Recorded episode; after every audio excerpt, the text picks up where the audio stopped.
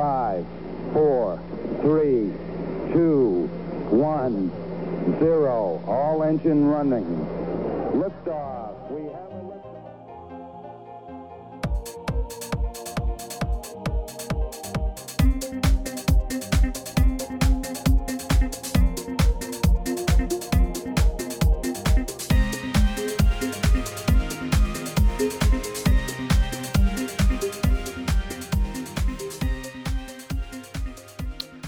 Lifetime learner 미국 사는 두 아재들의 유쾌하고 유익한 수다 한국과 미국 스타트업 tech 기업 이야기 조강의 4센트 시즌 2 129번째 방송을 시작하겠습니다.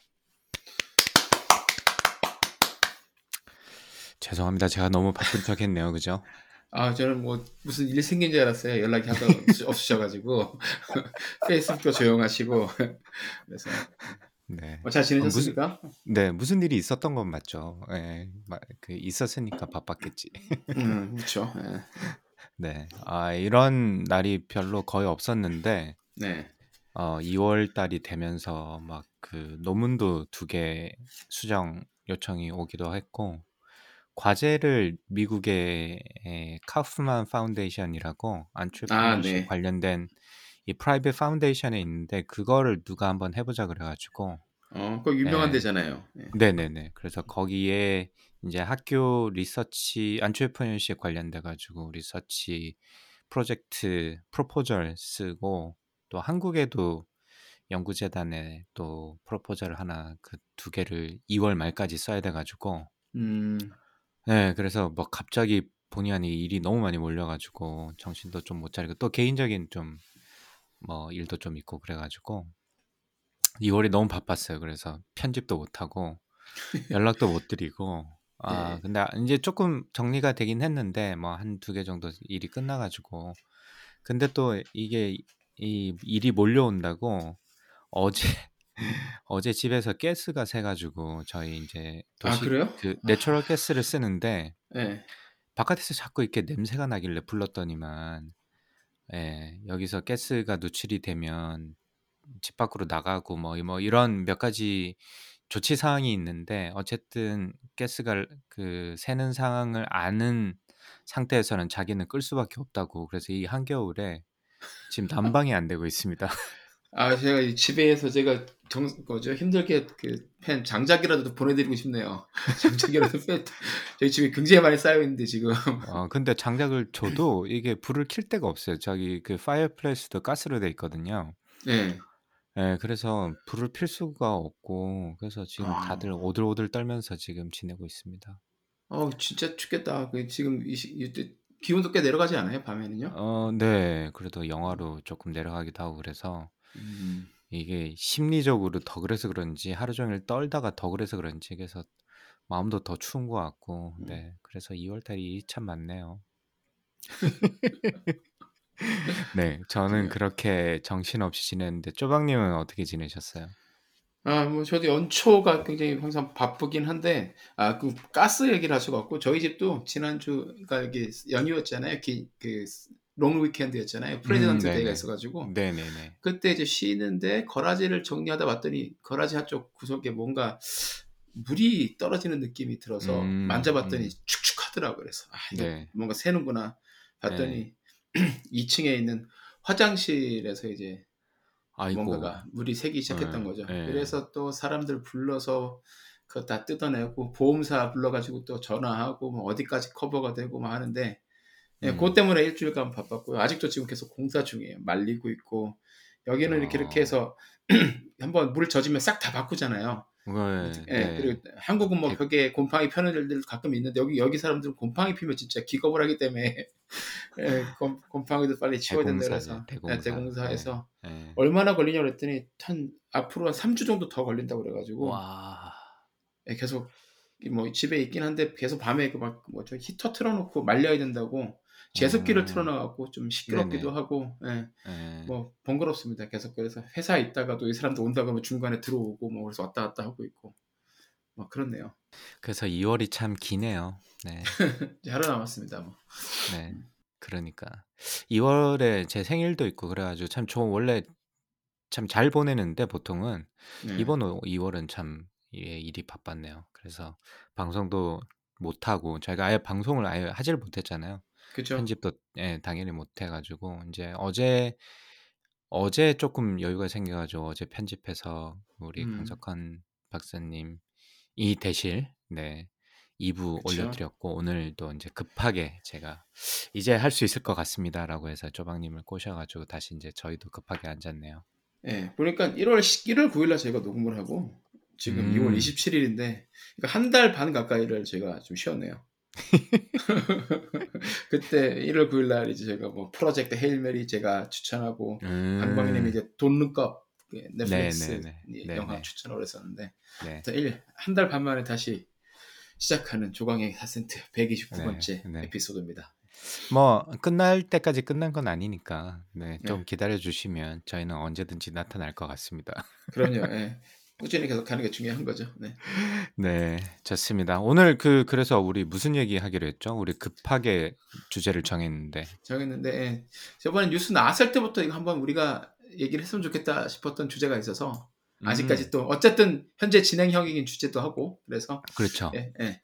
펠로톤 정말 극적인 롤, 롤- 롤러코스터를 탔잖아요. 작년 작년 1월과 올해 1월을 비교를 해보면 정말 극명하게 대비가 되죠. 네, 작년 1월에는 그렇죠. 진짜 예, 계속 빼 뭐죠 주문도 밀려 있고 막 주문 그렇죠. 밀려 들고 네, 주가 막 100불, 150불 막 넘어간다 이러고 있다가 지금 이제 뭐 이제 할인을 해줘서 사람들이 안 사고 있고 주가는 지금 뭐 150불은커녕 지금 20불대 중후반에서 왔다 갔다 왔다 갔다 하고 있고 네, 그리고 이제 예, 그 BW라는 곳에서 네, 블랙웰 캐피탈이라는 곳에서 보고서도 굉장히 예, 네, 정성 좀, 들여서 예, 정성 들여서 존 폴리를 까는 보고서를 그렇죠. 냈죠.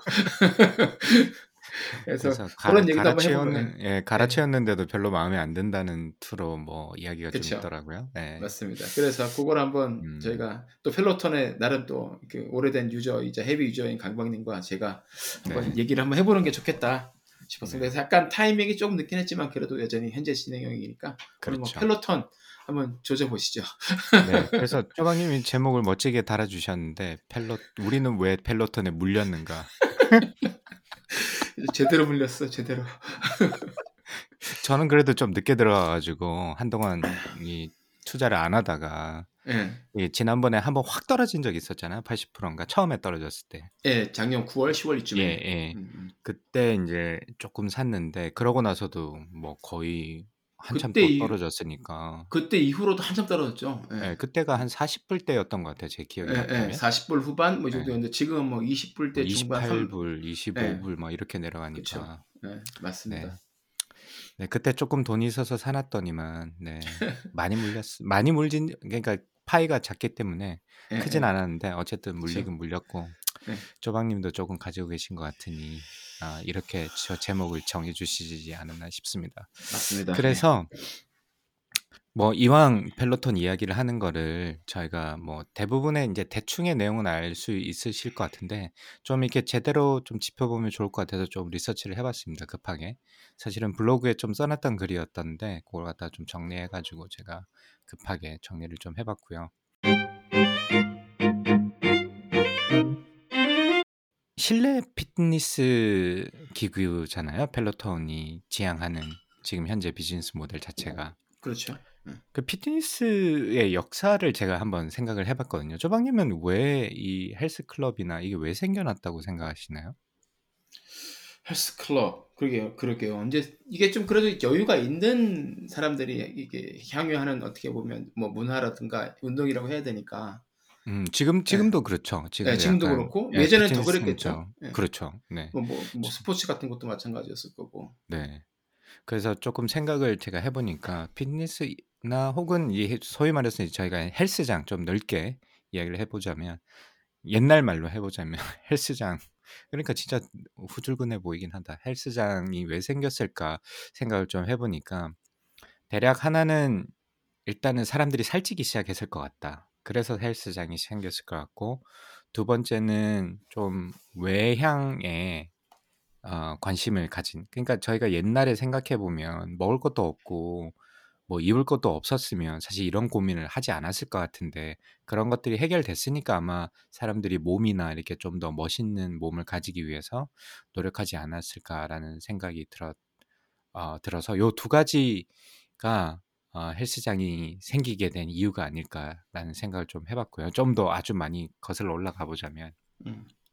저희가 이게 이제 헬스장이나 이런 걸 영어로 짐이라고 하는데 짐이 어, 짐네이지움에서 유래가 된 단어잖아요. 그래서 줄여서 이제 그렇죠. 짐이라고 하는데 이게 독일 언어 단어라고 하더라고요. 독일에서 음, 이제 음. 학교를 김나우지움 뭐 이렇게 얘기를 네. 하던데 그래서 이제 뭐 요거를 어, 유추해 봤을 때는 아마 독일에서 운동선수, 아주 오래전에 운동선수를 교육하고 훈련시키는 학교, 그 학교가 뭐 이렇게 공부보다는 지금의 컨셉과는 조금 다르게 운동선수, 운동을 어, 가르쳐 주고 훈련시키는 데 포커스가 있지 않았을까. 그래서 그게 김나우짐이라고 불렀고 거기서 이제 짐이라는 단어가 따왔던 것 같고요. YMCA가 이 사실은 이런 독 운동하는 모델이 독일에서 시작됐다고 하더라고요. 그래서 독일의 그 프레드릭 얀이 1800년도 초에 체육관을 만들고 요런 모형이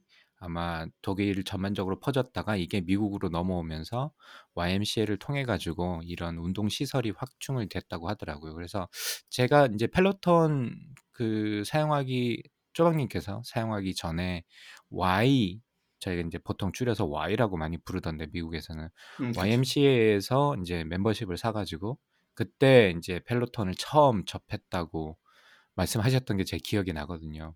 그때 맞아요. 예. 기억이 나시죠? 네. 예, 맞아요. 예. 그래서 막 이름 적어놓고 막 그랬다고 페이스북에 올려놓으셨던 것도 예, 맞 기억이 나고 하는데 딱 두 대가 있어가지고 예약하느라고 그때 막 예, 맞아요. 네 그래서 이제 그때 사라님께 어, 부탁을 했는데 사고 싶다라고 했는데 단칼에 거절을 당했다는 그런 그쵸. 페이스북 포스팅이 생각이 나네요.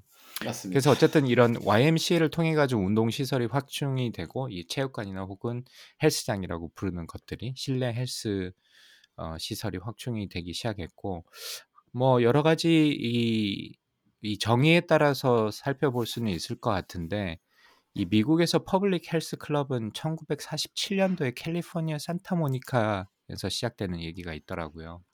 어, 그래서 이, 이 근대에 맞는 헬스 클럽이란 컨셉은 뭐 상대적으로 그렇게 오래되지는 않았다. 1947년도니까. 그래서 잘은 모르겠지만 아마 지금 저희가 생각하는 그런 형태의 헬스장이 아닌가 싶고요. 아까 이제 저희가 처음에 이제 왜 헬스장이라는 이 비즈니스나 산업 자체가 생겼을까라는 말씀을 좀 나눠봤는데 어 그게 이제 두 가지 조건을 저희가 얘기를 했었잖아요. 이제 일단은 먹을 것이 풍부해야 되고 음, 음. 그다음에 그러므로 해가지고 육체를 포함한 이 외적인 미에 좀 관심을 좀 가졌어야 되지 않을까라는 요두 가지 가정을 저희가 말씀을 드렸는데 이 요 아까 말씀드렸던 요런 운동 시설들이 막 이렇게 활, 확장되기 시작한 게 뭐 1990, 19세기 중반 정도라고 하니까 이 19세기가 어떤 시기냐면 뭐 프랑스 혁명도 있었고 뭐 등등 있긴 했는데 18세기 말부터 산업 혁명이 일어나 가지고 이게 뭐 봉건제가 해체가 되고 좀 더 자유로운 농민층이나 노동자 계층이 나타나면서 좀 더 먹고 살만해졌다.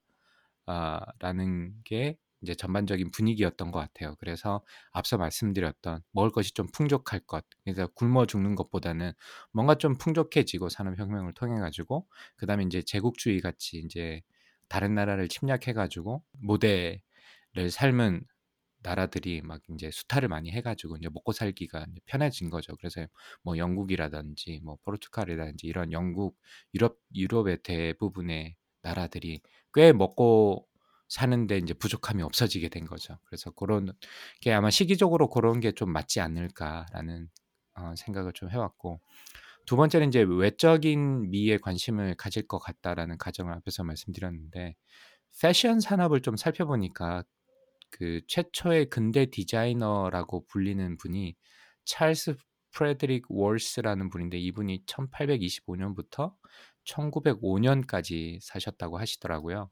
그래서 이때가 뭐 대략 뭐 18세기 중후반이니까 요 패션 산업도 그 시점이랑 얼추 비슷한 것 같아요. 18세기 중후 아 19세기 중후반부터 음. 20세기까지가 이제 아까 말씀드렸던 최초의 근대 디자이너라고 불렸던 분이 아 열심히 활동을 했고 아마 그 이후로부터 패션 산업이 성장을 하기 시작했으니까 아마 고런 것도 앞서 말씀드렸던 고런 가정과 맞지 않을까 싶고 그다음에 이제 또 미술 사조까지 제가 좀 살펴봤는데 혹시 미술 사조 같은 거 잘 기억하시나요, 조방님?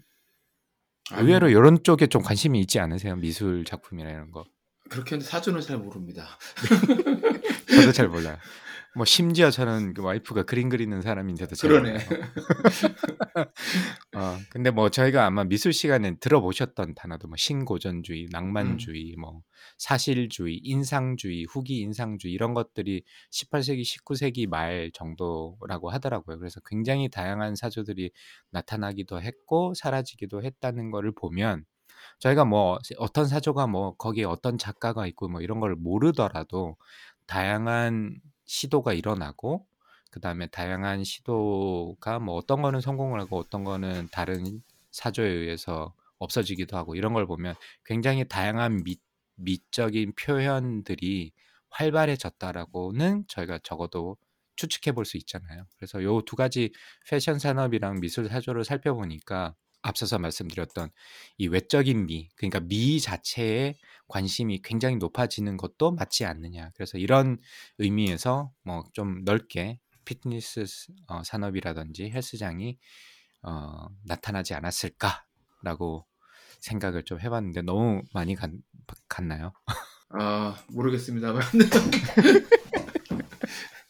어 근데 그렇게 볼 수도 있겠네요. 하여튼 뭐 이게 말씀하신 대로 이게 사람들이 경제적으로 어느 정도 풍요가 풍요로워지고 그래야 이제 몸에 대한 관심도 생길 거고 그리고 그렇죠. 시간도 일단 시간이 어느 정도 음. 나야 되니까 사실 그렇죠. 지금도 시간이 없어서 운동 못 하는 경우들이 굉장히 많으니까 그 당시에 그럼요. 네. 많았더라도 예. 생각에 그 당시에 지금처럼 뭐 주 40시간 이런 노동이 있었던 것도 아니었을 거고 음, 그리고 이제 그게 음. 아니라 예, 어, 그렇게 시간을 내서 운동을 하는데 따로 시간을 낼 수 있었던 사람들은 정말로 특별한 경우였죠. 아니면 독일처럼 학교에서 아예 이제 강제적으로 뭐 수업으로 네. 하나 시킨다거나. 그러니까 이제 여유라는 게 아마 이제 19 세기에 들면서 여유란 것들이 전반적으로 경제가 발전하면서 많이 생긴 시기가 아닌가 산업혁명도 그렇고 음. 그 다음에 여러 가지 이제 기존의 시스템 자체가 붕괴되면서 어, 사람들의 기본적으로 여유가 생기고 그러다 보니까 이제 외적인 예전에는 뭐 저희가 생각해 보면 저희가 뭐 잘은 모르겠지만 뭐 아무래도 이제 귀족들 중심으로 해서 일부들만 이런 여유를 누렸었잖아요. 근데 음. 이제 그게 산업혁명이 나타나고 봉건제가 해체가 되면서 이 그런 이제 파이가 늘어나게 되면서 점차 이렇게 사람들의 몸에 대해서 그 혹은 뭐 패션이나 아니면 이 미에 대해서 관심을 가지지 않았을까라는 생각을 좀 해봤습니다. 그래서 조금 뭐 많이 나간 감이 없지 않아 있긴 하지만 이 펠로톤을 이야기를 하면서 이런 것도 조금 한번 고민을 왜 우리가 헬스장 혹은 피트니스 센터라는 것 들이 생겼을까라는 것도 한번 생각해 보면 어떨까라는 싶어서 제가 여기까지 많이 들어가 봤고요.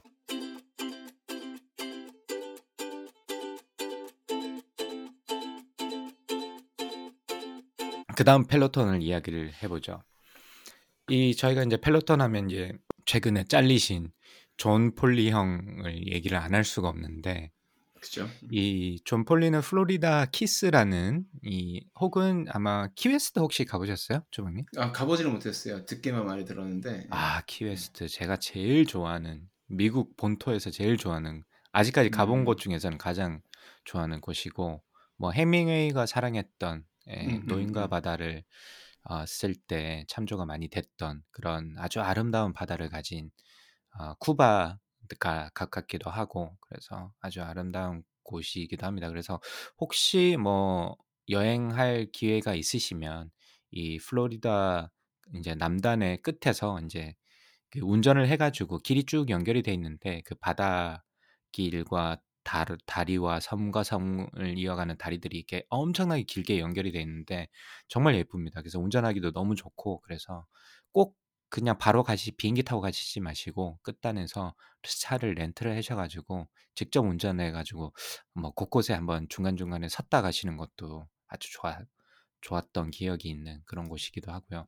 그래서 어쨌든 이 그 존 폴리 이 이분은 키그 플로리다 키스라는 곳에서 태어났고요. 아 어머님은 그냥 주부셨고 아버지는 델타 항공의 파일럿이었다고 합니다. 그런데 인제 뭐 파일럿이면 그렇지 않았을 것 같은데 뭐 이유는 잘 모르겠지만 가정 환경이 그렇게 좋지는 않았다고 해요. 그래서 어 '어떻게 교육을 할까? 공부를 어떻게 할까?' 고민을 하다가 보통 그 US 뉴스 리포트에 미국 학교들의 랭킹이 다양하게 많이 나오잖아요. 그 중에 어 뭐 여러 가지 랭킹 카테고리가 있는데 그 중에 Best Schools for Your Money 그러니까 돈 대비 어 얻을 수 있는 게 가장 많은 아마 가성비 좋은 찾아 학교. 네 그렇죠. 가성비 좋은 학교를 찾아보니까 뭐 조지아 텍이 나왔나 봐요. 그래서 플로리다에서 가깝기도 하고 조지아니까 바로 옆주기도 하고 그래서 뭐 저희가 인제 조지아 텍은 잘 알고 있기도 하죠. 이미 지금은 많이 알려져 있으니까. 그 조지아 인스티튜트 오브 테크놀로지의 그 산업공학과에 진학을 하게 됩니다. 그래서 참고로 조지아 텍의 산업공학과는 세계 탑 수준이라고 알려져 있고요. 그래서 굉장히 들어가기가 쉽지 않은 곳인데 어쨌든 거기를 들어갔고 아마 인제 대학에 들어가서도 그전부터도 음 좋 형편이 약간 좋지 않다고 말씀드렸는데 뭐 맥도날드에서 일하기도 하고 피자헛에서 일하기도 하고 그래서 돈을 벌기도 했고 대학에서는 아마 그 학교에서 제공하는 co-op 프로그램이 있었나 봐요. 그래서 어 뭐 한 3 개월 일하고 그 3 개월 번 돈으로 뭐 학교를 다니고 뭐 이런 식으로 학교를 다니기도 했고 이 그 존 폴리 형의 사진을 보면 굉장히 부자 백인 이미지가 좀 있잖아요. 아주 그쵸. 좀. 예 착한 부자 백인 형 같은 고 고 느낌. 고생 안 하고 그냥 금수저 물고 태어난 백인 그런 느낌 딱 있죠. 예예. 그래서 아주 선하게 또 눈도 약간 처지셔 가지고 약간 선하게 생겼는데 근데 의외로 인제 약간 형편이 안 좋아서 이런 식으로 학교 생활을 했다고 하고 뭐 심지어 뭐 M&M 멀스 공장에서 캔디바를 만들기도 만들기도 했다고 합니다. 그래서 어쨌든 그렇게 해서 학교를 졸업하고 어 Citysearch라는 곳이 LA에 있었는데 거기를 거쳐 가지고 어 그러다가 인제 공부에 대해서 욕심은 있고 아마 머리가 똑똑했나 봐요. 아마 조지아 텍 들어가는 것도 그렇고 그러다 보니까 하버드 MBA를 가게 됩니다. 그래서 하 하바에 하버드 MBA를 마치고 뉴욕으로 돌아와서 그 B&G 뮤직에 잠시 들어갔는데 하필이면 그때 아 아마 지금은 아마 뭐 저희 방송을 주로 들으시는 나이대 분들의 분은 아마 기억을 하시겠지 하시겠지만 이 냅스터라는 회사 기억나시죠? 들어보니? 예 저야 뭐 기억나죠. 네. 그이 냅스터가 등장하면서 미국의 그 음악 산업, 음반 산업에 간충 엄청난 충격을 줬는데 이제 그러면서 이잠 MBA를 마치고 들어갔던 BMG Music department 자체가 없어져 버렸어요. 참 운 없는 아. 형이에요 보면. 그래서 어떤 분은 참 이 근데 이 전체로 봤을 때는 이게 나중에 조금 설명드리겠지만 운이 그렇게 없는 형은 아니었던 것 같은데 어쨌든 뭐 이 총량의 운 총량의 법칙이 좀 있나 봐요. 그래서 어떨 때 좀 힘들다가도 나중엔 또 이 뭐 그 운을 찾아오기도 하니까 어쨌든 지금까지는 별로 그렇게 운이 있었던 편은 아닌 것 같고요. 그 그래서 인제 어 회사를 잘리게 되고 그 이후에 컴퍼니 빌더인 IAC라는 곳에 들어가게 돼서 여기서 인제 여러 가지 인제 어 스타트업들을 경험을 하게 됩니다. 그래서 예를 들어서 티켓마스터나 이바이트 같은 곳에 들어가서 이 회사를 뭐 어느 정도 잘마 무 인제 성장시켜 놓고 CEO한테 넘겨주고 나오는 형식으로 해 가지고 여러 스타트업을 성장을 시키게 되고 이후에 인제 저희가 잘 알고 있는 and Nobles로 옮겨서 e-book and Nobles의 e-book reader인 Nook를 Nook. 담당하게 됩니다. 그래서 보면 인제 약간 스타트업 경험도 이미 가지셨고 그죠? 아 그쵸. 그다음에 인제 약간 어떻게 보면 이 전통 산업인 이 서점과 아 뭐이 서점을 뭐 책들을 어 디지털화 시키는 이 이북 리더 산업도 경험을 했으니까 상당히 인제 다양한 경험을 하신 것 같긴 해요.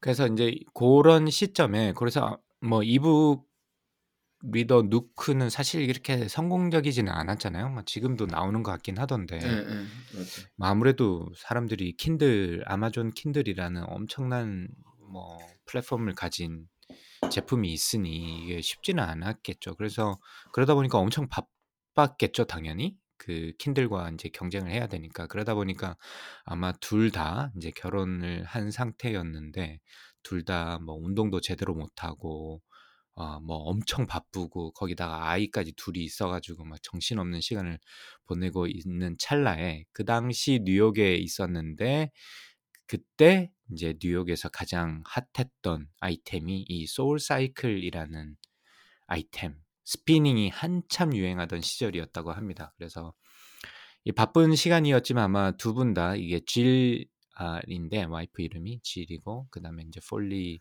존 폴리니까 존 폴리랑 음. 어, 질 폴리인데 네, 네. 이 존과 질 요 두 분이 엄청 운동을 좋아하셨나 봐요. 그래서 뭐 이 SoulCycle을 예약하기 위해서 새벽잠 설쳐가면서 막 이제 예약하기도 하고 그랬는데 어쨌든 와이프는 그렇게 해서 뭐 몇 번 이렇게 spinning을 하기도 하고 그랬는데 정작 본인은 예약을 한 번도 못 했다고 합니다. 그래서 생각만큼 이 이 이 support를 저희 같으면 인제 이 사모님들이 어 이거 해 달라 그러면 아마 쪼박님 같은 경우는 벌떡 일어나서 예약을 하셨을 것 같은데 아, 아마 당연하죠. 이형 예. 이 형은 좀 바빴나 봐. 피곤해서 못 했다고 합니다. 그래서 아 쪼박님께서 쪼금 더 일하실 수 있는 것 같긴 해요. 아직까지 근데 좀 근데 그렇게 안 했으니까 이분은 이런 아이디어를 떠올려 갖고 비즈니스를 하신 거고 저는 그러지 못한 게 그런 것 같아요. 예. 그러니까 아. 공식이 아예 없는 것 같아요. 아 그렇구나. 그렇구나. 네. 말이 되네요. 그렇게 생각해 보니까. 예. 그래서 인제 그런 그 아 새벽마다 일어나 가지고 그 자리가 몇 개 없었을 거잖아요. 그때 한참. 예, 유행이었으니까. 예, 맞아요. 거기다가 인제 New New York City니까 뉴욕이니까 더 그랬겠죠. 예. 그럼 예. 뭐 얼마나 다들 박 터지겠어요. 잠이 없는 도시 잠들지 않는 도시이기도 하고 막 그러다 보니까 인제 거기서 사업 아이디어를 떠올렸다고 합니다. 그래서 앞서 얘기하면 아마 스타트업 경험도 좀 도움이 됐을 것 같고 이 반센 노블스에서 그 그 당시 일하고 있었던 이 누크이라는 디지털 플랫폼을 경험을 해 보면서 아마 고런 아이디어를 떠올리지 않았을까 싶고요. 그래서 인제 고 아이디어를 가지고 인제 어 그때 반센 노블스에 있었던 동료에 피칭을 해서 꼬셔 가지고 인제 둘이 회사를 만들면서 이 펀딩을 하려고 하는데 생각해 보면 지금도 사실은 누군가가 저희가 인제 펠로톤이라는 게 없다고 상상을 해 보죠 아직까지. 이 자전거에다가 실내 자전거에다가 이 모니터를 붙여 가지고 이 강사들로 하여금 뭐 자전거를 teaching을 하고 instruction을 주고 이 사용자들이 이 cycling 혹은 spinning을 할 한다고 한다면 쪼박님 같으면 투자를 하시겠어요? 만약에 투자자라고 하신다고 누군가가 이런 아이디어를 들고 와서 지금 음. 2022 년에 작년이라면 모르겠는데 지금은 쉽지 않겠죠. 어. 아어 그렇지. 음음. 작년에는 그래도 코비드였으니까 그죠? 근데 뭐 그런 뭐 예. 뭐 코비드 아닌 거를 떠나서더라도 이런 게 음. 온다면 사실 웬만큼 이런 쪽에 어 관심이 뭐 뭐라 관심이 있거나 아니면 비슷한 생각을 해 봤었던 사람이 아니라면 어 음. 선뜻 투자는 하기 쉽지 않을 것 같아요. 그러니까 예 이게 예. 아이디어가 사실 특별하지도 않았을 것 같고 이게 예. 뭐 그렇게 대단한 거라고 아마 아마 지금도 그렇게 생각하시는 분들이 많은 것 같아요. 그리고 제가 이 수업 시간에 펠로톤 이야기를 많이 하는데 요즘 인제 이제는 펠로톤은 많이 알긴 하더라고요. 워낙 시끄러웠던 회사더라 가지고. 그쵸, 그쵸. 어. 그런데도 아직까지 "너 이거 살래?"라고 하면 이제 선뜻 "왜 그걸 그 돈 주고 그렇게까지 해야 돼?"라고 반응하는 사람들이 대부분이거든요 사실은. 그러니까 지금 이 말씀드리는 거는 2022 년도 지금 이런 상황인데 그 10년 전이 2012 년 경에 이 아이디어를 가지고 피칭을 했을 때 과연 누가 투자를 했을까? 그래서 3년 동안 한 번 미팅이 1000 번이 넘었다고 하고 피칭을 400번 넘게 했는데 한 푼도 투자를 받지 못했다고 합니다. 그래서 특히 초기에 엄청나게 힘들었었나 봐요. 그래서 그런 인터뷰 같은 걸 보면 그 당시 얘기를 참 이렇게 어 먼 산을 보면서 이야기하는 폴리 형의 모습을 종종 볼 수 있는데 어쨌든 이게 쉬 쉽게 접근할 만한 비즈니스 모델과 아이디어가 아니었던 건 분명한 것 같고 그만큼 어려웠던 것 같기도 합니다. 그래서 어쨌든 그런 과정을 통해 가지고 어, 어려운 과정에도 불구하고 2012년에 이 펠로톤이라는 단어의 뜻은 프랑스어로 자전거 경기를 함께 달리는 무리 라는 의미를 가지는데 이 펠로톤이라는 기업을 만들고 근데 개인적으로는 이 단어가 참 괜찮 나쁘지 않는 것 같아요. 네, 그리고 뭐 지금이야 이제 이렇게 하- 뭐 알려져 많이 알고 있, 있- 예. 알려져 있고 네네. 알고 있지만 예전에 이런 이런 이름만 들어도 어 잘 지었다 이 디지털 음. 마케팅도 되게 잘하는 기업 이렇게 많이 뭐랄까 여기, 여기서 찬사를 많이 받는 음. 기업이었잖아요. 특히 이름 자체를 정말 잘 지었다 그런 말을 많이 네네. 들었었죠. 네네. 그리고 막 입에 뭐 저희가 뭐 프랑스어를 모르고 뭐 영어가 잘 알지 않더라도 그냥 펠로톤이라는 게 입에 딱 떨어지기도 하고 사실 뭔가 좀 예, 어렵지 않은 단어기도 하고 그래서 이름이 참 괜찮은 것 같아요. 지금도 뭐 저희가 펠로톤 빠라서 제가 말씀드리는 건 아니라 어쨌든 그렇고 그래서 이제 2012 년 2 월에 마침내 어, 세 분, 그러니까 두 명과 한 어, 뭐 VC로부터 seed funding을 아, 40만 달러를 받아서 시작을 하게 되고요. 그 다음에 자전거를 개발을 해야 되니까 어쨌든 시리즈 A 펀딩을 3.5 밀리언을 고해 2022년 12월에 받게 됩니다. 아 올해 10주년이네 10주년 펠로톤 창업 네. 10주년 아 10주년인데 잘렸어. 이게 안 좋은 일로 이런 일이 생겼네. 이게 정말 이게 화무 11홍이라는 말이 참 맞는 것 같습니다. 인생이. 그러니까요. 네. 아유.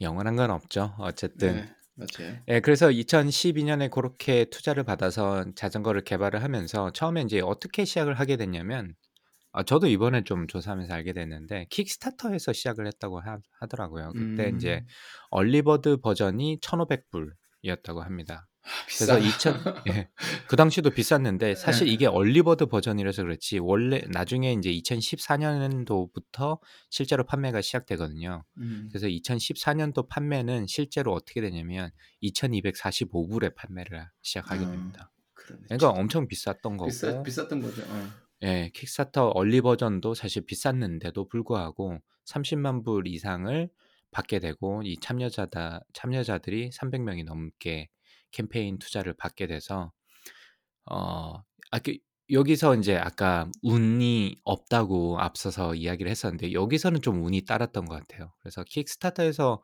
왜 이렇게 많이 받게 되고 뭐 받게 됐는지는 사실 왜 이렇게 받게 됐는지는 모르겠지만 어쨌든 킥스타터에 올라감으로 해 가지고 이 킥스타터를 통해 가지고 이 광고 효과를 톡톡히 누리게 됩니다. 이 초기에 펠로톤이. 음. 그래서 제가 왜 그랬을까 좀 찾아보니까 이 킥스타터 자체가 2009년도에 설립이 됐거든요. 그리고 2013년도에 아이폰 앱이 출신이 처음으로 출시가 되게 됩니다.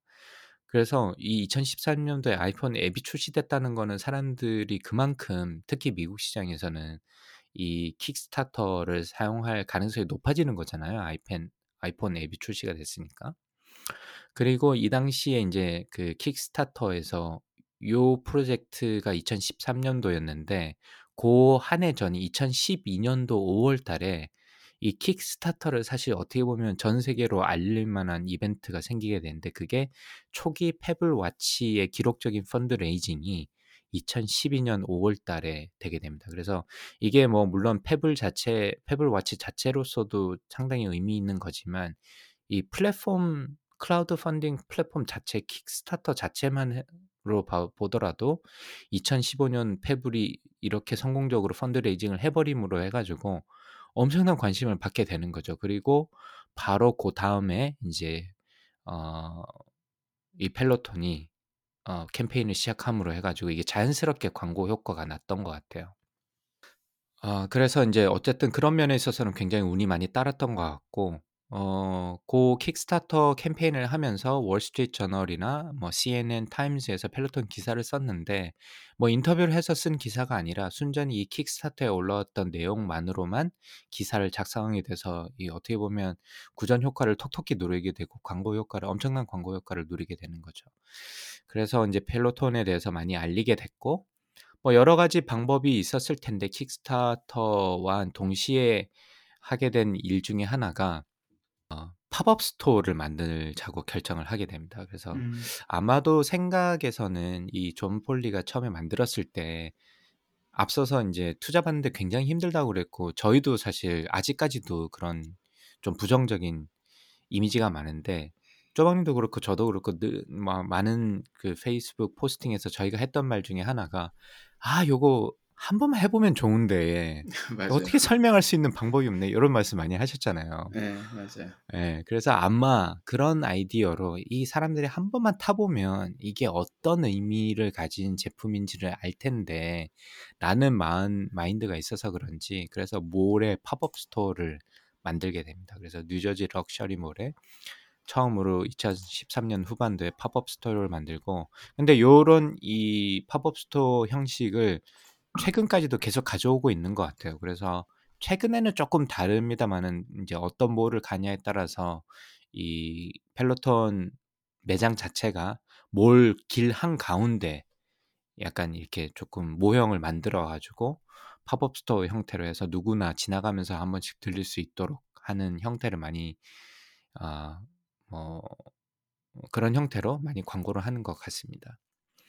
근데 인제 나중에 2019년도에 인터뷰를 했는데 이때 인제 4 개월 동안 했던 실적이 2019 년도까지 인터뷰했을 당시까지의 최고의 실적을 올렸다고 해요. 그러니까 엄청나게 많은 사람들이 그 pop-up store에서 실제로 타 보고 아마 인제 이 펠로톤의 구입 의사를 밝혔던 것 같고 이때부터 인제 펠로톤도 인제 준비를 해야 될 거잖아요. 인제 instructor도 모으고 뭐 이런 준비를 해야 되는데 그때 인제 아 젠 셔먼이라는 이제 여성 instructor 지금도 있죠. 아 처음으로 어 instructor로 펠로톤에 join을 하게 됩니다. 근데 요 그 젠이 참 재밌더라고요. 이분이 직접 펠로톤에 contact을 해 가지고 자기를 "고용해 달라."라고 메일을 했는데 이틀 뒤에 존 폴리가 직접 답장을 줬다고 합니다. 그래서 인제 join을 하게 됐고 그 이후로 인제 지금의 아주 많은 스타를 탄생을 시킨 펠로톤 instructor들이 많이 join을 하게 줄줄이 join을 하게 되는 거죠. 그래서 초기에는 굉장히 엉성했다고 하더라고요. 창고 한 구석에 가림막을 설치하고 서비스를 제공했다고 하고 제가 요거는 instructor 어떤 인제 session에서 들었는데 초기에는 막 인제 fancy하지 않잖아요. 지금은 굉장히 fancy해지고 옆에 뭐 노트북도 있고 뭐 타이머도 앞에 있고 뭐 이런 게 있는데 초기에는 뭐 그런 게 당연히 없었겠죠. 그래 가지고 이 화이트보드나 종이보드에 직접 script나 이런 걸 써 가지고 이 스태프들이 옆 앞에서 들고 있기도 하고 막 그랬다고 하더라고요. 그래서 뭐 초기에는 그렇게 시작이 아주 미미했는데 지금은 뭐 엄청난 펠로톤이 됐던 것 같습니다. 그렇게 펠로톤이 시작이 됐죠. 뭐 아마 요 시작 부분은 아시는 분들이 좀 많으실 것 같긴 합니다. 그렇죠. 뭐 이런저런 팟캐스트에 나와서 이분이 그런 얘기도 많이 했었고 좀 스토리가 굉장히 재밌잖아요. 처음에 이제 예, 누구나 생각할 수 있는 아이디어로 시작을 해서 예, 또 그 강사가 처음에 그냥 뭐 어, 이 아이디어를 보고서 연락을 해가지고 첫 네네. 번째 instructor instructor로 이제 join했다는 얘기도 굉장히 참 재밌기도 하고 맞아요. 아, 그래 종이 네. 보드로 한거 직접 script를 써서 앞에 들고 있었다라는 것도 어떻게 보면 이제 처음에 스타트업들 이렇게 뭐 lean, lean 스타트업들 처음 과정에서 고생하는 것들도 생각나고 전형적인 정말 예, 아름다운 맞아요. 스토리죠. 예, 그래서 네. 그런 얘기들은 John Foley가 이제 뭐 어디 어디 나와서 인터뷰하고 팟캐스트 나와서 항상 했던 게 기억이 나긴 해요. 근데 2018년 1월에 Tread Plus가 소개된 건가요? 아니면 Bike Plus가 네. 소개된 건가요? 네, Tread Plus. Tread 그 플러스. 큰거 그렇죠. 바이크가 이제 나오, 나오고 있었고 나오고 바이크는 이제 계속 이제 상, 뭐, 팔, 잘 팔리고 있었고 인기가 이제 그렇죠. 점점 올라가고 네. 있었고 그리고 나서 이제 2018년 1월에 트레드밀이죠. 한국으로 치면 러닝머신. 그래서 그렇죠. 러닝머신 예, Tread Plus가 소개가 됐어요. 그래서 이게 캐나다가 캐나다랑 영국으로 진출했었고 이 당시 가격이 Tread Plus가 굉장히 비쌌던 걸로 기억해요. 제가. 4천 몇 불이었던 4천 것 같아요. 4천 불대 중반이었던 것 예, 같거든요. 예, 예. 그러니까 이 당시 비쌌습니다. 그죠. 이 당시에 바이크가 그거 한 반값도 안 됐었던 것 같은데 바이크가 네. 한 2천 2천 불 좀 넘었었던 것 같고 그렇죠. 예, 네, 이게- 한 2,400불 정도 됐던 것 예, 같고. 요게 하니까 500만 원 정도 되는 거여서 예. 아 비싸다. 그래서 진짜 제가 그때 이제 요때가 제가 막 이제 살까 말까 이렇게 좀 찾아볼 때였는데 예, 예. 그 와이프는 이제 Tread를 사자. 음. 러닝머신을 사고 싶다라고 했는데 일단은 저 Tread Plus가 실제로 보면 어마어마하게 큽니다. 발- 맞아요. 그 참고로 말씀드리면 굉장히 커요. 어마어마하게 크고요. 그뭐 모니터도 32인치인가 그러고 모니터도 엄청 크고 기계도 엄청 크고 좀 천 이 두께도 있어가지고 이 천장 높이도 조금 고려를 해야 됐어 가지고 거기다 이제 가격이 거의 5,000불에서 뭐 조금 음. 빠지는 수준이라서 제가 감히 범접할 수준이 안 됐던 것 같아요. 맞아요. 그래서 제가 음. 그냥 바이크를 그냥 샀던 걸로 기억을 하고 있습니다. 맞습니다. 굉장히 굉장히 무겁고 실제 저는 저기 Peloton 샵에 가서 한번 봐- 타봤었는데 음, 어, 거기 샵에서 봐도 굉장히 커 보이더라고. 다른 거랑 비교해. 보면 엄청나게 커 예. 보이고 야, 이건 집에 놓기 정말 힘들겠다 생각하기도 했었어요. 그래서. 네. 그래서 어쨌든 간에 읽어보면서 아 펠로톤이 어떤 방향으로 나갈 수 있겠구나 음. 지향점을 이제 볼 수 있었죠. 아, 네. 바이크는 이제 시작 이제 엔트리였었고 점점 이제 뭐 트레드밀도 가고 언젠가는 뭐 로잉 모션이나 다른 쪽으로 갈 수도 있겠다. 뭐 다른 네, 그런 근력- 루머들이 많이 있는 것. 같아요. 네. 예, 근력 운동을 하는 뭐 그런 것들도 계속 음. 넣을 수가 있겠다. 뭐 그런 생각을 하고 있었죠. 네. 그래서 이제 점점 성장을 하다가 2019년 3월에 이제 좀 암초 뭐 같은 거 만나게 되죠. 그래서 일단 항상 미국에- 이렇게 아름다운 스토리는 없어. 네, 언제나 그쵸. 이렇게 한 맞습니다. 방씩 두드려 맞고, 네, 그죠? 예.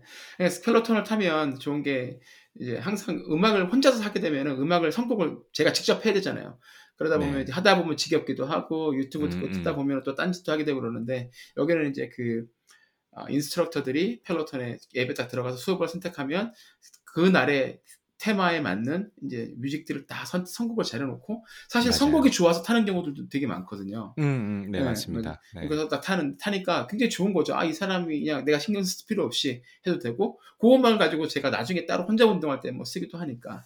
그래 음, 잘 그게 참 어떻게 보면 또 좋은 점 중에 하나였는데 결국 뭐 당연히 이런 걸 가만히 보고 있을 아, 아, 이- 가만히 보고만 있지 않았던 단체가 하나 있었죠. National Music Publishers Association이니까 우리로 치자면 뭐 음악 저작권 협회쯤 될까요? 그죠? 아, 네, 그런 것 같아요. 예. 네. 그쪽으로부터 고소를 당했습니다. 그러니까 처음부터 지켜보고 있다가 아 얘들이 점점 커지고 이제 뭔가 예, 우리가 협상을 할 만한 덩치가 됐다라고 생각을 해서 이제 고소를 한것 음. 같아요. 예, 그래서 이제 이 고소 금액, 아, 소송 금액이 300 밀리언이니까 얼마예요 이게? 한 3,600억 원 정도 되는 거죠, 우리 돈으로. 네, 예. 네, 네. 그래서 페일로톤이 합의를 했는데 예, 최종 금액은 아직까지 알려지지는 않았다고 합니다. 근데 뭐, 뭐, 아마보다 저거보다 더 크지 않았을까라는 뭐 생각도 좀 크던 드는데. 적든 어쨌든 뭐 수천억 원 사이가 된 거겠죠.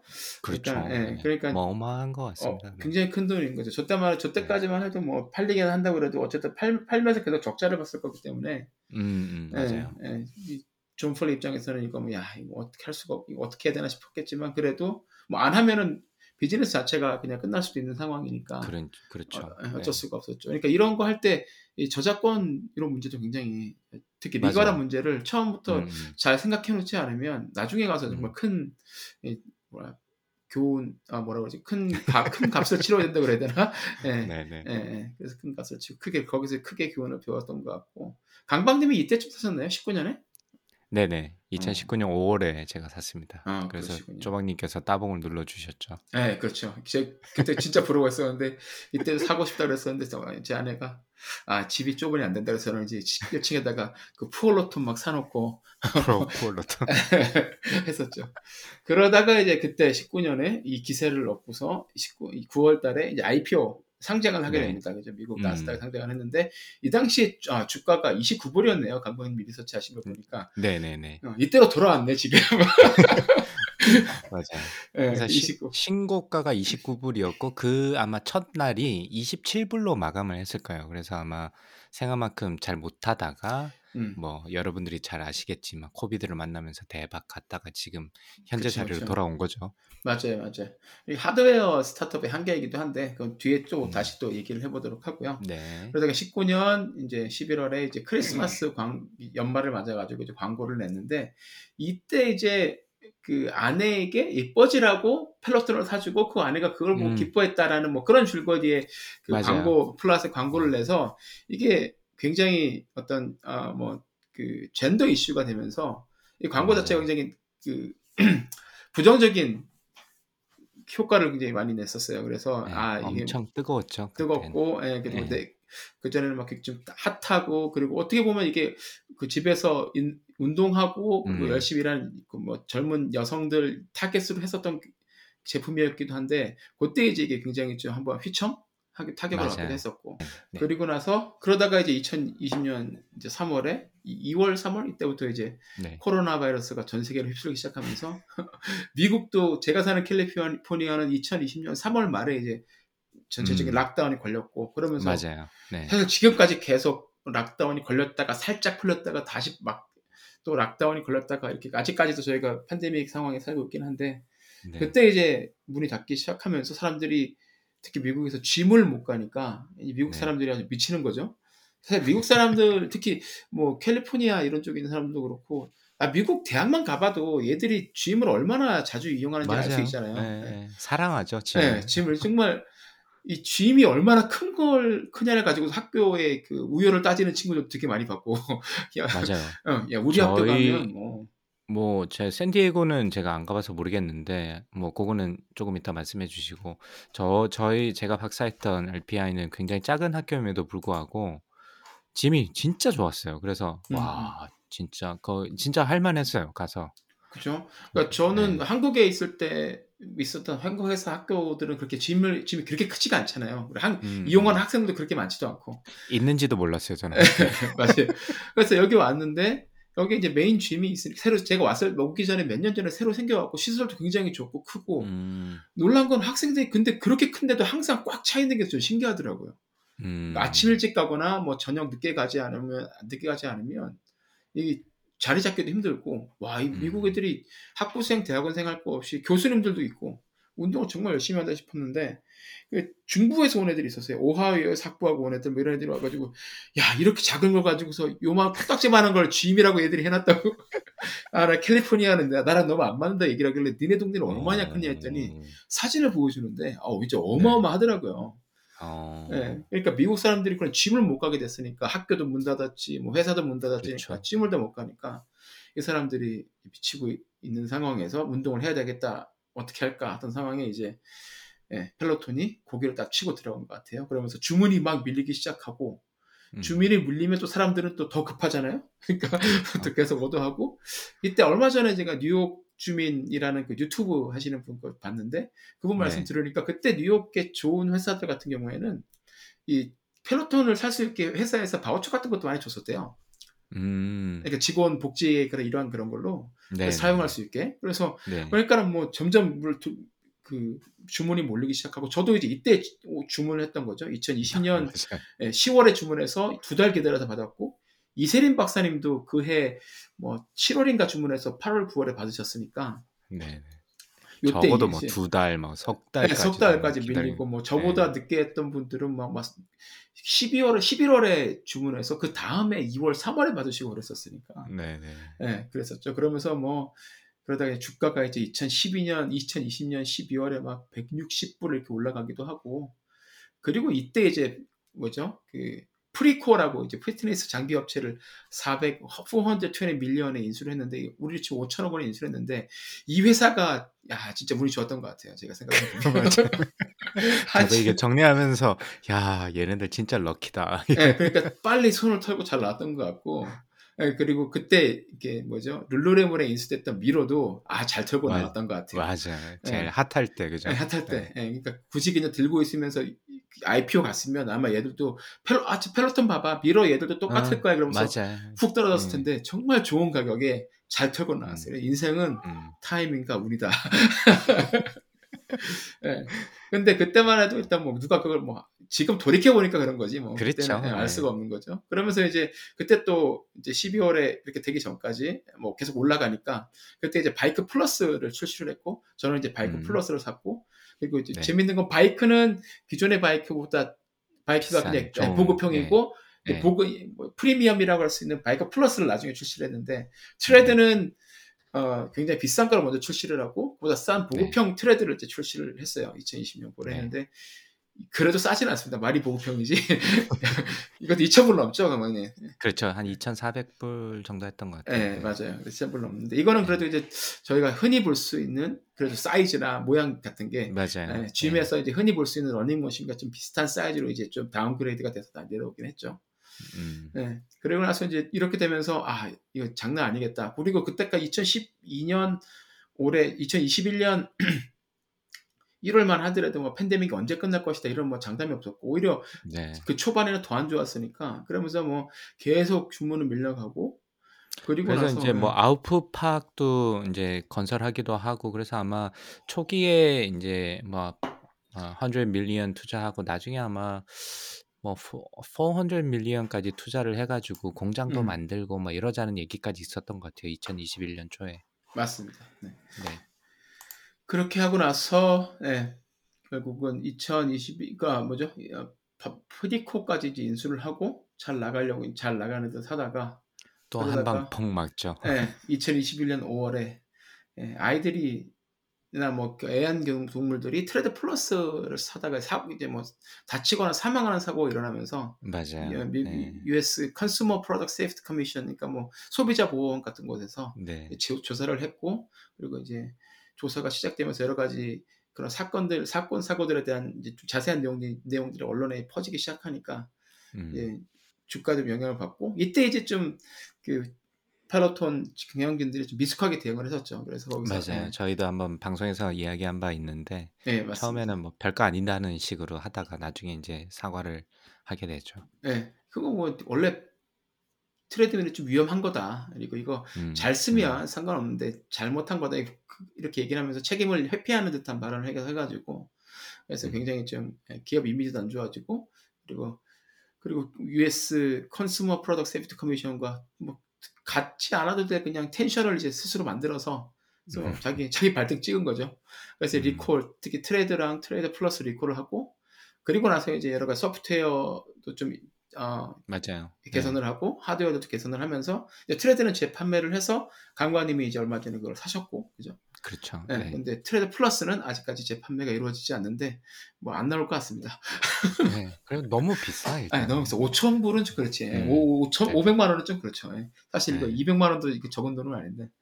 예. 네. 그리고 나서 이제 2020년에는 뭐 호주에도 이제 출시가 됐고 그러면서 이제 주가는 계속 한번 훅 떨어지면서 계속 이제 이러고 있다가 12년 2021년 아, 12월에 새롭게 또 얼마 진짜 오랜만에 나왔던 섹스 앤드 시티라는 드라마에서 Peloton 타던 예, Mr. Big이 예, Peloton 타다 내려와 Peloton을 타다가 내려와가지고 바로 심장마비를 일으켜서 죽는 장면이 나오잖아요.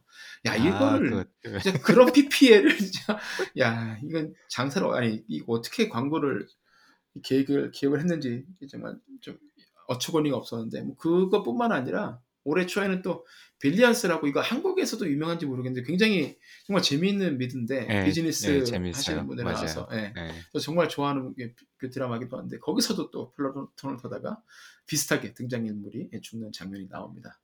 이게 참 이것 이것도 뭐 불운인데 이게 불운이 겹치다 네. 보니까 주가가 지금 계속 떨어지고 있고 그러면서 이제 2021년 1월에는 이제 내부 자료를 통해서 제품이 계속 남아 도니까 생산을 일단 중단했다. 하는 소식에 주가가 뭐 거의 80% 이상 곤두박질 쳐서 아까 2000 그 1년 전에 한 160불까지 올라갔다고 그랬는데 지금 뭐 요즘 계속 20 뭐 5불에서 몇 35불 불. 사이 왔다 네, 갔다 돌아가고 맞아요. 있어요. 그러니까 네. 그 2019년 9월 20일 날 이제 그 IPO 공, 기업 공개를 했었던 상장했을 때 그 공모가 그 가격에서 지금 왔다 갔다 왔다 갔다 하고 있다는 겁니다. 네. 예, 그러다 보니까 이제 뭐 그 전에는 무, 그 무료 배송비 같은 것도 무료고 설치비도 무료인데 요즘은 이걸 음. 유료로 했는지 그 광고가 맞아요. 오는 게 보면 그렇게 오더라고요. 지금 주문하면 가격이 얼마 내려가고 그리고 음. 어, 배송도 설치도 무료 이렇게 무료다. 오길래 네. 아 뭐 네. 배송비 waive 이렇게 오더라고요. 배송비 면제 이러길래 배송비가 원래 없었던 것 같은데 하고 찾아보니까 네. 배송비를 넣기 시작했더라고요. 그러니까 다른 맞아요. 원래 경쟁사들은 네. 원래부터 배송비가 있었는데 얘들은 안 음. 넣고 있다가 지금부터는 이제 돈이 없고 그러다 보니까 그렇게 되고 그러면서 이제 아까 제가 도입 처음에 말씀드렸던 예, 그 Blackwells Capital이라는 곳에서 얘들한테 아, 아, 뭐죠? 아, 펠로톤의 이사회에다가 보내는 자료를 파워포인트를 굉장히 한 수십 장짜리를 만들어서 이제 그거를 이사 펠로톤 이사회에도 보내고 그리고 이제 외부에도 공개를 public에도 공개를 해버렸죠. 예, 주제는 음. 그겁니다. 예, 존 폴리 잘라야 된다. 딱 그거 하나예요. 존 폴리가 뭘 잘못했는지를 하나하나 하나하나 그 사람이 인터뷰에서 했던 말, 뭐 이 사람이 내부 직원 이메일에서 썼던 내용들 이런 거 하나하나 다 음. 잡아서 왜 이- 이게 잘못됐고 이게 잘못됐고 그러면서 이제 제시를 한 게 이 상태로 계속 꾸준히 가긴 힘들고 지금 음. 바이어를 찾아야 된다. 그러면서 이제 어떤 회사가 괜찮은 바이어가 될 수 있을 것인가에 대해서도 이제 쭉 얘기를 했었죠. 그래서 뭐 네, 그래서 뭐 네. 기사가 많이 나오긴 했었죠 그때. 뭐 네. 아마존도 나오고, 아마존도 애플도 있고 애플도 네, 나오고, 구글도 있고 나이키도 나오고 나이키 것 나이키도 같아요. 있었고 네, 그리고 또 디즈니도 있었고 지금 네. 팔면 뭐 주당 한 75불에서 80불까지 받을 수 있다. 어, 그러니까 음. 또 갑자기 또 희망이 생기면서 주가가 30불 대 후반까지 올라갔다가 다시 또 맞아요. 내려지고 뭐 그러고 있습니다. 지금 현재 그러고 있고 네.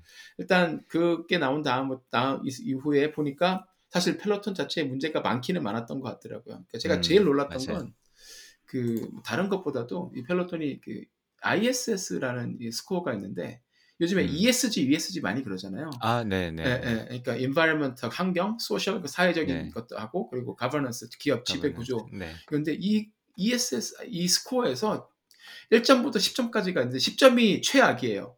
그리고 음. 1점이 최고인데 네. governance에서 10점을 받았고요. environment에서도 10점을 받았어요. 오. 그리고 social에서도 9점을 받았어요. 음. 특히 뭐 휴, 인권, human right이나 labor, health, safety에서 9점을 받았고 어. 예.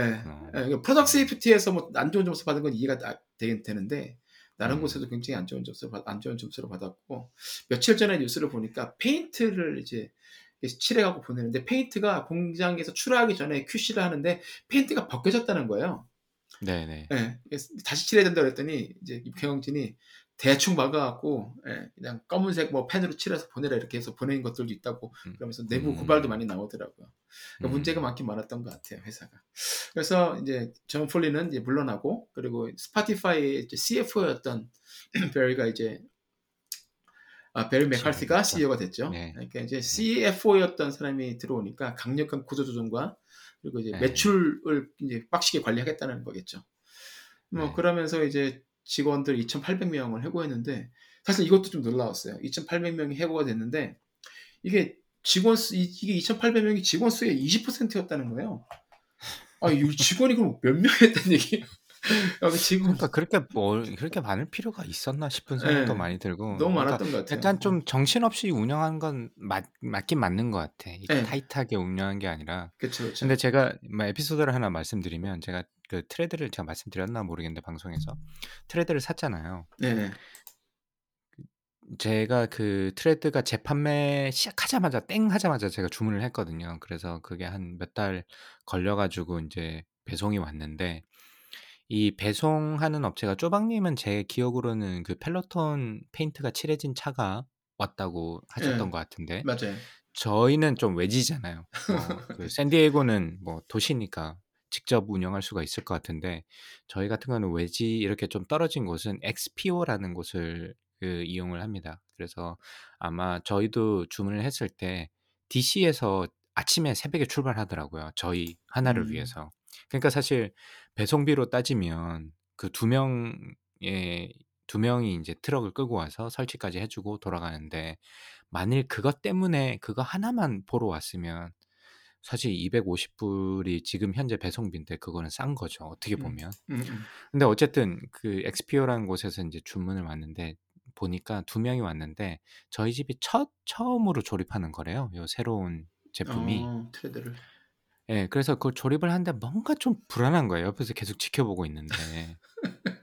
그래서 어찌어찌 막 이렇게 막 그, 어, 왜 안 되지? 이러면서 막 힘주고 막 뭐 유튜브 찾아보고 막 둘이 그러더라고요. 그래서 아, 이거 불안한데 싶어서 보니까 이제 그래서 설치를 어떻게 하고 갔어요. 하고 갔는데 이번이 처음이라면서 하고 웃으면서 하고 가길래 뭐 팁도 좀 주고 그러고 갔는데 사용하는데 계속 이게 중간에 꺼지는 거예요. 화면이. 음. 시스템이 리부팅이 되는 거죠. 그래서 이제 펠로톤에 연락을 해가지고 AS를 받으려고 이제 사람을 불러서 보니까 이 이걸 갖다 쑤셔 박아 놓으니까 이 암이 별도로 이제 조립을 하는 형태인데 펠로톤 arm 안에 이 전선이 있는데 그게 피복이 다 벗겨져 버린 거예요. 얘네들이 그냥 쑤셔 넣다 아, 보니까. 그래서 그냥 무리하게 예, 힘으로 하다 조립할 보니까. 때, 음. 예, 예, 예. 그래서 그걸 보여주면서 이걸 그냥 바꿔야 되겠다. 그래서 전체를 바꾸, 그러니까 제가 한 달도 안 썼는데 거의 새 음. 제품을 조립 quality가 떨어져 가지고 완전 새 제품으로 다시 바꾸게 된 거예요. 그래서 아, 이게 바꿔주는 입장에서는 좋긴 하지만 이 회사 운영하는 입장을 제가 생각 안 할 수가 없잖아요. 특히 이제 비즈니스를 가르치는 입장인데. 그래서 아 얘네들은 아 이런 식으로 하면 그냥 그 자리에 앉아 가지고 지금 저 거의 3,000불 가까이 되는 거를 두 번이나 사람을 써 가지고 왔다 갔다 하게 만드는데 커스터머가 열받는 거는 둘째 치고 '이게 돈이 얼마야.'라는 생각이 딱 들더라고. 그래서 아 그때 제가 직감을 했습니다. '아 얘네들은 관리가 제대로 안 되고 있구나.' 근데 그런 XPO의 문제가 바이크는 상당히 간단해요. 조립이 거의 완제품으로 오기 때문에 음, 음. 케이블만 꽂으면 되기 때문에 이게 별 문제가 없는데 이 Tread는 이 문제가 사- 많은 것 같더라고요. 그래서 이게 엄청나게 많은 resource를 잡아먹는 게 아닌가 싶은 생각이 들기도 했었습니다. 그쵸. logistics랑 끝나고 나서 customer support가 굉장히 쉽지는 않죠. 하드웨어들은. 예, 음. Tread가 더 힘들 것 같기는 해요. 그러니까 부피도 크고 그래서. 예. 맞아요. 이 파트도. 많고. 네. 네. 자, 그래서 이제 뭐 여태까지 이게 2022년까지의 이제 상황이고 아 드라마틱하다 진짜 10년 동안. 드라마틱하죠. 시- 특히 마지막 1년이 이게 완전 몰아치는 어. 거라서 그러니까 네. 오미크론처럼 뭐 쫙 올라갔다가 뚝 떨어지고 있잖아요 지금.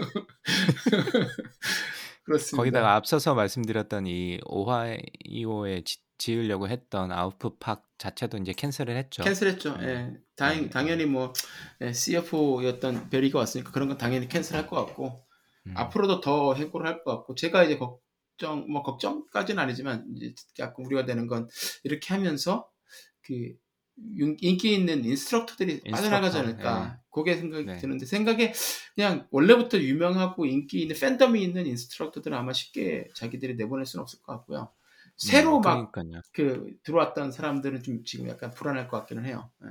음. 그리고 좀 정리를 할 수도 있겠죠. 그죠? 뭐 그죠, 제가 예. 그 인센티브 시스템은 잘 모르겠는데 이게 아무래도 차이가 많이 나게 되면 그런 부분에 있어서 조정을 할 수밖에 없을 것 같고 최근에 그리고 굉장히 많이 늘렸잖아요. 예. 그래서 저렇게까지 빨리 늘릴 필요가 있을까 싶은 생각도 좀 들었는데 뭐 네. 다양성을 위해서 뭐 다양한 계층의 혹은 인종의 사람들을 많이 뭐 요 최근에는 뭐 Spanish 하시는 분들도 음. join하고 그래가지고 맞아요. 뽑긴 했는데 뭐 그렇게까지 빨리 instructor가 저렇게 많을 필요가 있을까 싶은 생각이 들기도 했었는데 어쨌든 그런 것도 좀 조정이 있지 않을까라는 생각이 들기도 했었습니다. 그래서 이제 뭐 요까지는 저희가 up down을 설명을 들었고 최근에 뭐 요런저런 조그마한 이제 side story를 조금 더 말씀드리면 요런 것들은 잘 안 알려져 있는 것 같아서 혹시 최근에 이제 게임이 이 install이 됐는데 새로운 업데이트에서 네. 사실 이게 작년 7월쯤에 이 Lanebreak이라는 게임을 출시한다는 뉴스 article이 나오고 작년 초에 그다음에 7월쯤에 이 beta tester로 참여하겠냐고 저한테 메일이 오긴 왔었어요. 어. 근데 그때 카메라로 찍는다 그래가지고 그걸 동의를 하라 그래가지고 제가 그래서 decline을 하긴 했는데 어 뭐 최근에 2월달 초에 보니까 이제 오피셜리 런칭을 한 것 같더라고요. 한번 해보셨어요, 조방님? 아 저는 했는데 제 스타일은 아닌가 별로 재미는 없었어요 생각보다는. 음, 저는 뭐 나쁘지는 않았어요. 그냥 네. 뭐잘 생각보다 잘 활용할 수 있는 음. 어, 활용할 수 있겠다 정도는 해봤고 네, 요즘 딱 그, 최근에는 그 정도인 거죠. 그러니까 이게 뭐 없었던 안 쓰던 사람을 이렇게 데려오는 그 유인은 아, 될그 정도까지는 아니고. 아니고 네. 그냥 있던 쓰던 사람들이 지루함을 약간 덜어줄 수 있는 뭐 그런 정도는 되지 음. 않을까. 네. 네. 그래서 뭐 게임이 그런 새로운 approach도 하는 것 같고 전 최근에 바이크보다는 이 Tread를 음. 많이 해가지고 많이 안 해봤는데 어쨌든 요거는 궁금해서 한번 해보니까 뭐 그냥 아 요런 거구나라는 정도로 느꼈던 것 같고요. 그 다음에 이제 작년 11 월 달에 펠로톤 가이드라는 약간 웹캠처럼 생겨 가지고 이 이제 뭐 아령으로 엑서사이즈를 하거나 이런 그 트레이닝을 할 때 본 자니 본인의 이제 자세를 매칭을 할 수 있게 하는 제품을 소개를 했었습니다. 그래서 이게 아직 출시는 되진 않았는데 한 500 불, 495 불짜리라고 하는데 안 할 것 같아요. 음. 그냥 삽질인 것 같아요. 네. 이게, 이게 왜 필요하지라는 생각이 들, 어, 얘네들 또 삽질하고 있네. 저 이 생각이 들기도 했었는데, 뭐 4월, 5월 달에 뭐 실제로 나온다고 하는데 이게 과연 나올까라는 생각이 좀 들기도 했는데, 잘 모르겠습니다. 이게 어떤, 얼마만큼, 이거 비슷한 것도 많고, 미러나 다른 제품들도 워낙 많아가지고, 네. 이게 뭐 펠로톤에 관심이 있는 사람들이면 모르겠지만, 이게 얼마만큼 근데 저걸 이 R&D 또 투자비도, 아, 뭐 예. 저걸 또 500불을 더 내고 사라는 거는 사실 예. 말도 안 되죠. 예. 그리고 뭐 cycling shoes 같은 것도 새로 디자인해서 판매를 하는데 일단 기본적으로 비싸요. 다. 맞아요. 아 근데 참고로 제가 새로운 이 이 팔에 끼는 그 박동 측정기 핫레이 밴드는 제가 사 봤어요 궁금해 가지고. 음. 90불 주고 샀는데 생각보다 sync가 좋더라고요. 이 잘 sync가 잘 되게 돼 있어 가지고 지금 한 오늘 처음 써 봤는데 생각보다는 괜찮았습니다. 참고로 말씀드리면. 그리고 인제 와이프 질 폴리가 어패럴 부분을 담당하고 있는데 사실 이게 생각보다 굉장히 빨리 컸어요. 제가 처음에 이 펠로톤을 말씀드릴 때 이게 '나이키의 경쟁 상대가 될 수도 있겠다.'라는 어떻게 보면 허황된 희망을 쪼끔 말씀드리기도 했었는데 실제로 굉장히 빨리 크고 있는 부분인 것 같습니다. 그래서 2017년만 해도 이 세일즈가 2.6 밀리언이었는데 2년 만에 이게 한 7배 정도로 성장을 했고요. 그 14.7 밀리언으로. 최근에 보니까 뭐 2021년 6월까지 107 밀리언을 매출을 했었고 2022년에 끝아 말까지 한200 밀리언까지 예상을 했는데 최근에 보니까 한150 밀리언 정도의 로 예상을 좀 낮추기도 했는데 어쨌든 이 성장하는 속도가 굉장히 빠른 것 같습니다. 그래서 참고로 생각을 해 보니 저도 몇 개는 샀더라고요. 저도 몇 개 샀죠. 예. 그래서 그런 팬덤을 이용을 해 가지고 샀는데 뭐 옷도 뭐 디자인도 나쁘지 않은 것 같고 그래서 뭐 계속해서 크지 않을까. 이게 어떻게 지금의 펠로톤 상황과 연계가 될지 그 다음에 인제 그 존 폴리가 나간 상태에서 지금 와이프가 운영하는 이게 계속 인제 질이 운영을 하게 될지 뭐 이런 여러 가지 뭐 생각들이 있는데 앞으로 인제 베리 새로운 CEO인 베리가 어떻게 운영할지를 한번 쭉 보시면 아 좀 관심 있게 재미있게 펠로톤에 대해서 어 좀 이해할 수 있지 않을까 싶습니다. 그래서 오늘 저희가 펠로톤의 inside out 이 정도로 정리된 콘텐츠가 있긴 할까요? 제 생각에는 예 없을 것 같습니다. 펠로톤 heavy user들이 이제 얘기하는 거라서. 어쨌든 요즘 잘 쓰고 계세요? 제가 저보다 좀 예. 모니 모니터링을 못 못 했는데. 아 저보다는 제 아들이 요즘에 정말 잘 쓰고 있어요. 아 그렇구나. 아 다행이다. 예. 예. 저희 아들이 그 하루에 아침에 타고 저녁에 타고 그러니까 음. 예 그래서 이제 이 녀석이 아 하루에 두 번이나? 예. 어. 이 녀석이 그래서 아 아침에 출 아 출근했는데 학교 등교하기 전에 한 10분 15분 정도 타고 아 간단하게? 예. 그 저녁에 오면 이제 한 30분 정도 타고 그럼 살이 쫙 음. 빠졌어요. 그래서 아 정말? 예예예. 어. 확실히 이게 애가 10 대니까 티네이저니까 아. 아 조금만 해도 쭉쫙 빠지더라고 살이 진짜. 그래서 잘잘 먹으면 잘 찌기도 하고 잘 아 잘 빠지기도 잘 하고 빠지기도 예. 하는군요. 예. 네. 진짜로 그런 것 같아요. 그래서 예 잘 쓰고 있습니다. 저는 그래서 아직 사실 뭐 이 펠로톤 이렇게 주가가 떨어진 건 아쉽긴 하지만 펠로톤은 제품을 제가 산 제품으로서 아직도 굉장히 만족하고 잘 쓰고 있어요. 이거 아니면 뭐 저희 가족이 넷이서 또 YMCA를 들어가야 될 텐데 음음또음 음. 거기도 요즘에 한 달에 뭐 가격도 한 100불씩 이렇게 올라가기도 하고 사실 그렇게 어. 내도 잘 안 가잖아요. 안게 예. 된 일주일에 음 두세 번. 가면은 야 진짜 많이 갔다 이러는 건데 많이 이거는 가는 거죠. 예, 많이 자주 하니까 뭐 아내랑 딸도 가끔씩 잘 타고 있고 그래서 예. 저희는 좋습니다. 음. 예. 뭐 저도 뭐 물론 뭐 up down이 있고 우리는 저희 이번 특집 제목이 페 우리는 왜 펠로톤에 물렸는가를 설명하고 있긴 하지만 그리고 안타깝죠. 이 loyal family이기도 하고 그다음에 저는 개인적으로 아주 만족하면서 뭐 2월 달에는 제가 며칠 빠졌습니다마는 거의 아마 최근 한 5 개월, 4 개월 동안 거의 하루도 안 빠지고 뭐 자전거를 타든 아니면 달리기를 하시고 음. 디지털 아 예 outdoor로 달리기를 하든 Tread를 하든 뭐 했으니까 저는. 사실 이 돈을 어 제 건강으로 따지면 뭐 충분히 빼고도 남았고 앞으로도 계속 사용할 예정이고 약간 그 "subscription fee에도 약간 조정이 있지 않을까?"라는 이야기도 있긴 하던데 예. 어 좀 뭐 좀 그럼에도 낮 불구하고 낮춰줬으면 저는 좋겠습니다. 네. 그러니까 저는 뭐 아주 잘 쓰고 있고 뭐 주변에 저는 뭐 쪼박님처럼 혹시 고민하는 분이 있으면 한번 충분히 잘 고민해 보시라 저는 일단 만족한다라고 설명을 네. 드리는 그렇죠. 게 맞습니다. 네. 예. 좋은 제품이에요. 뭐 회사 네. 예 회사가 잘 됐으면 좋겠지만 뭐 뭐 안 어, 돼서 뭐 up down이 애- 있는 거니까. 예, 그렇죠. 뭐 애플에 합, 인수돼도 좋고 뭐 어쨌든 이 아. 서비스는 계속 지속됐으면 좋겠습니다. 네. 애플 사주세요. 자, 여기까지 저희가 펠로톤 특집 아, 이야기를 해봤고요. 그래서 펠로톤이 물리긴 했는데 오를 거냐 내릴 거냐는 저희도 모르죠, 사실. 그렇죠. 네. 네, 주가는 뭐 오르거나 내리거나 그대로거나 셋 중에 하나겠죠. 그래서 여러분의 판단을 기다리겠습니다.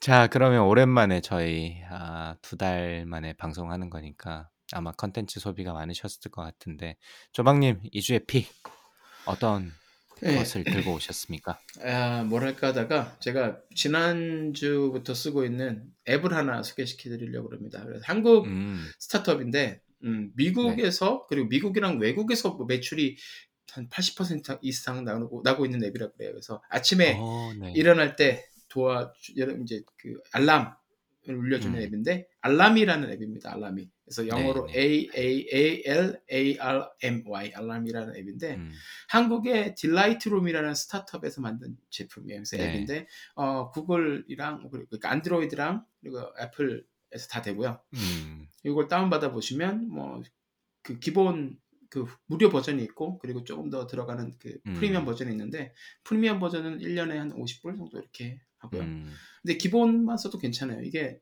딱 들어가서 문을 그 받아 보시면은 알람을 설정을 하면 알람이 울리고 알람이 알람을 끄려면 그걸 하셔야 돼요. 그 미션을 하셔야 돼요.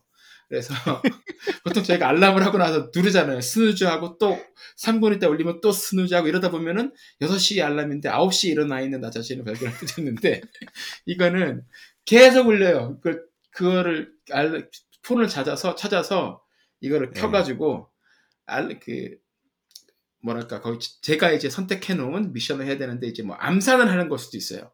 뭐 간단한 암산. 3 더하기 4는 뭐 7, 뭐10 더하기 8은 8, 18 이런 식으로 암산을 몇개 어. 해도 되고 이거를 옛날에 뭐, 어, 막 90개인가 하신 분이 있었대요. 굉장히 헤비 유저가 잠을 깨려고.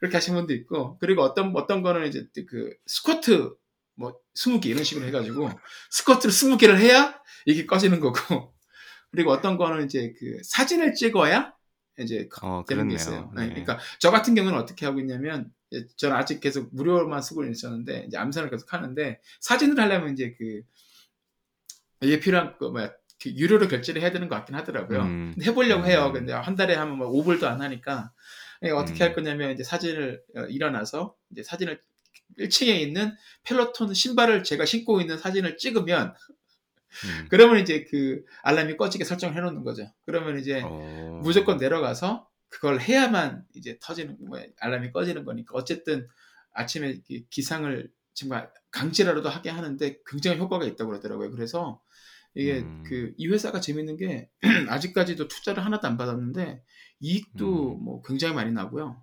이익 영업 어. 이익률도 되게 좋더라고요. 그래서 어. 예, 외국에서도 그렇고 굉장히 잘 아, 인기 많고 그리고 잘 디자인된 제품이라고 합니다. 그래서 저도 한 일주일 넘게 썼는데 굉장히 재밌어요. 그리고 예, 아침에 일찍 일어나는데 도움을 주고 특히 아침뿐만 아니라 뭐 네. 저녁이라든가 이때 그냥 내가 뭘 해야 될 때가 있잖아요.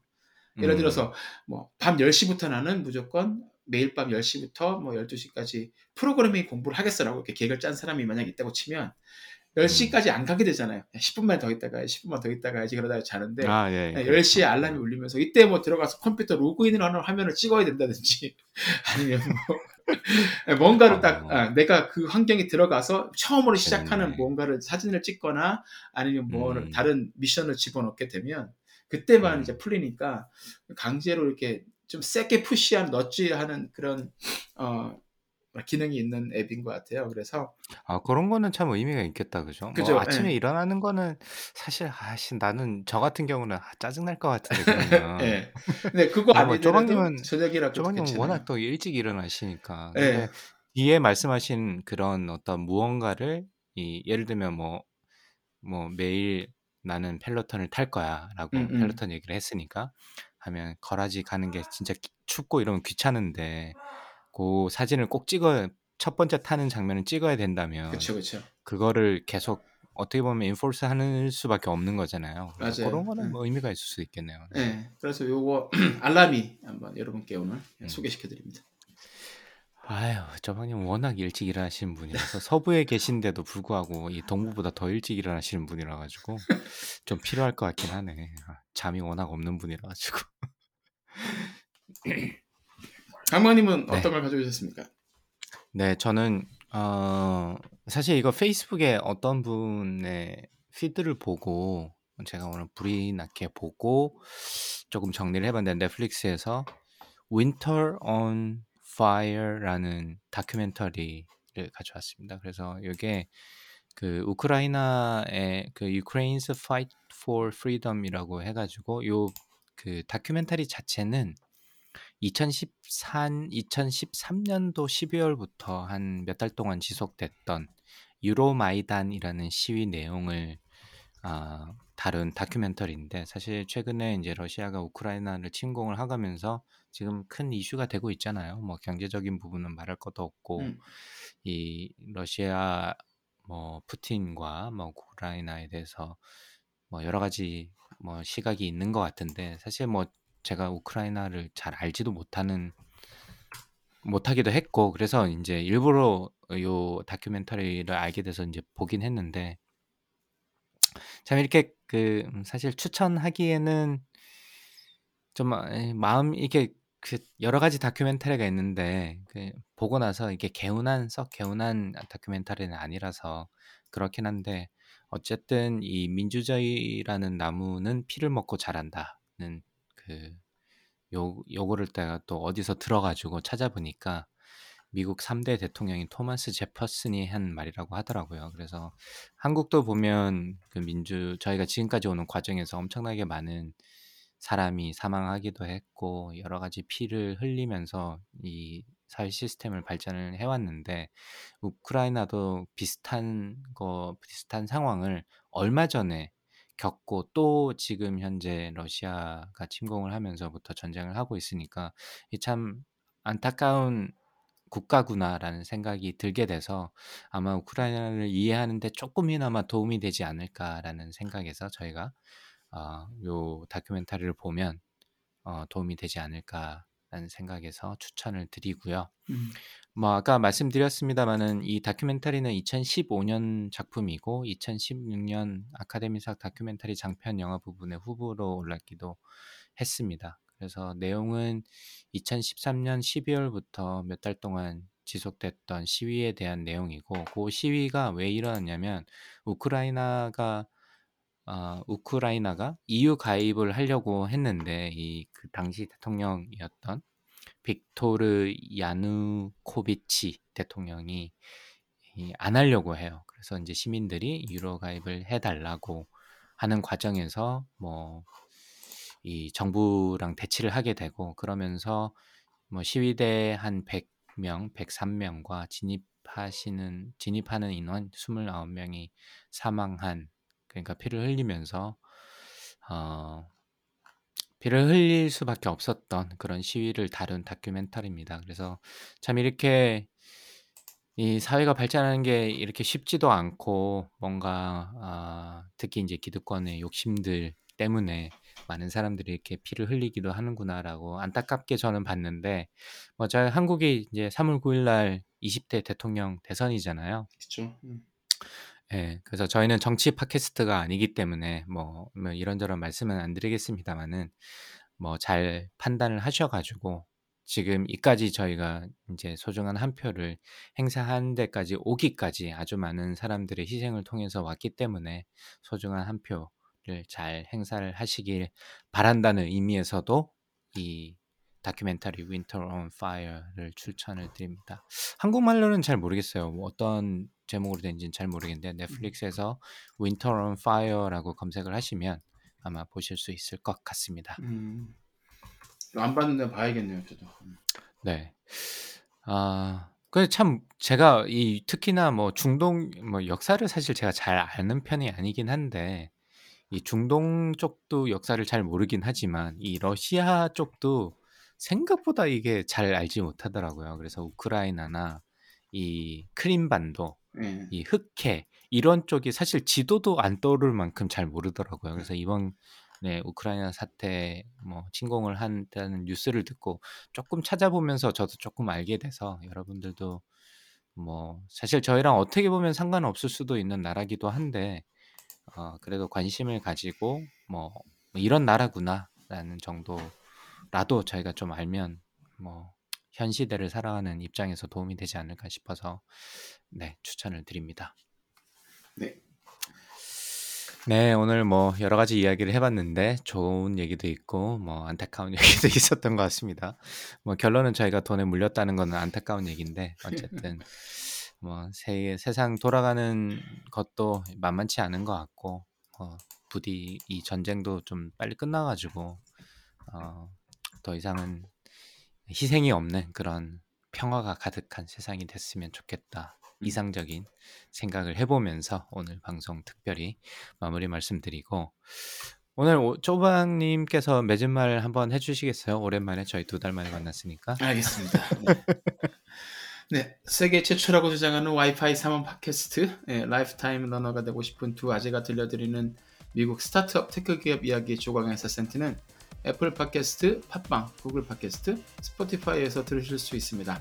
저희 팟캐스트에 대한 의견은 페이스북 페이지나 이메일 dr.chogang@gmail.com으로 연락해 주시면 됩니다. 네, 오늘 저, 오늘도 저희 방송 들어주셔서 감사드리고요. 좋은 한 주 보내세요. 감사합니다. 감사합니다.